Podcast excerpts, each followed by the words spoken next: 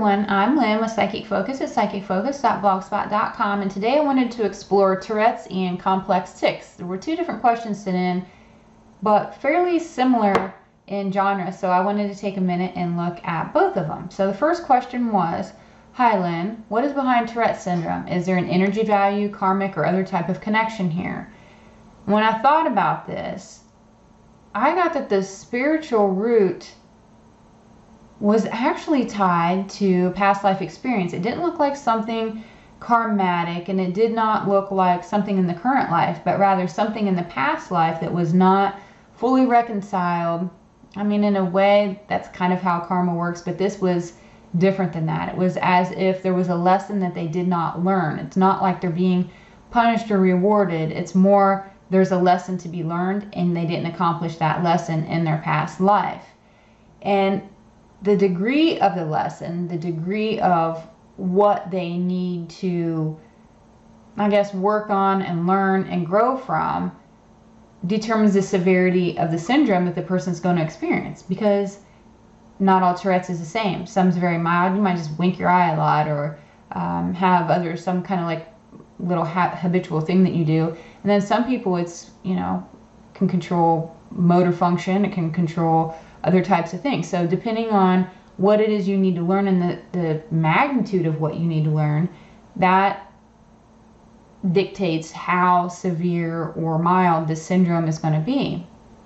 And it looked like this person, um, you know, they're going to have challenges in their their life, but many lessons once they achieve them, the syndrome can be resolved. And so what I really wanted to focus on is, okay, so what is it that they have to learn? What was in that past life that they didn't really grasp or they didn't really conquer? And what I saw was it had to do with being self-aware. Um, it had to do with maybe a self-confidence. And I got that meditating through these issues and practicing self-acceptance and like self-love, um, working on just an overall balance, an energetic balance within the body, hormone balance, all those kind of things contribute to the healing. And once those skills and that ability and those lessons are learned, the Tourette's can either lessen or even completely resolve itself in this current life. But it's the trickle down effect of what was not accomplished in a in a past life. So I thought that was interesting because I guess I didn't realize that this syndrome could actually rectify itself or you know, maybe they say people outgrow it or it can evolve and change. So depending on the amount of work you're willing to put into yourself, you could actually resolve a lot, um, if not all of your issues, depending on how severe, mild, you know, there's a lot of different factors that go into play. But it was pretty cool that you can actually really work toward this in this life.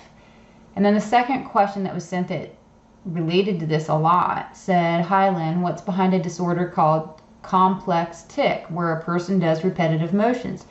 Is it karmic? Is there a natural remedy for it? And these complex tics, it could be just want to touch something all the time, smell something, they copycat what you say, they might jump, they may mimic a motion that you're doing. It, it's something that's involuntary that just comes over a person and they can't really control it. So I wanted to look at that to see how how can that be helped? What's the root of it? That type of thing.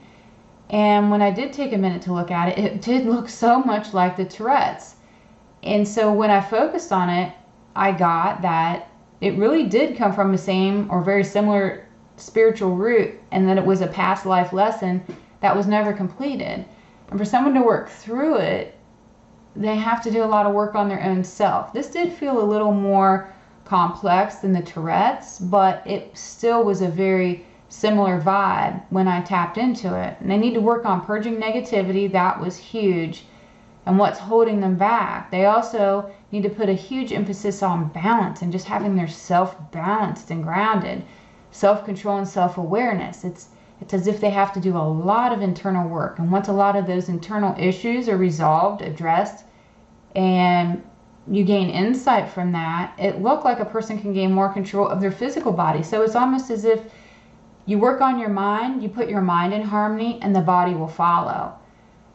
So that was interesting, and I also thought very hopeful for anybody who is dealing with this and would like to overcome a lot of, of the challenges that they're encountering because of it.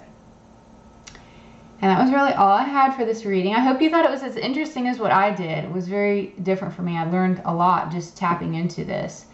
And I want to thank you for listening. Please like me, share me, all those wonderful things. Help me out so much in this so censored, so shadow banned world. So please spread the word. It's it uh, really means a lot to me. And again, I'm Lynn with Psychic Focus at psychicfocus.blogspot.com. Take care. Bye.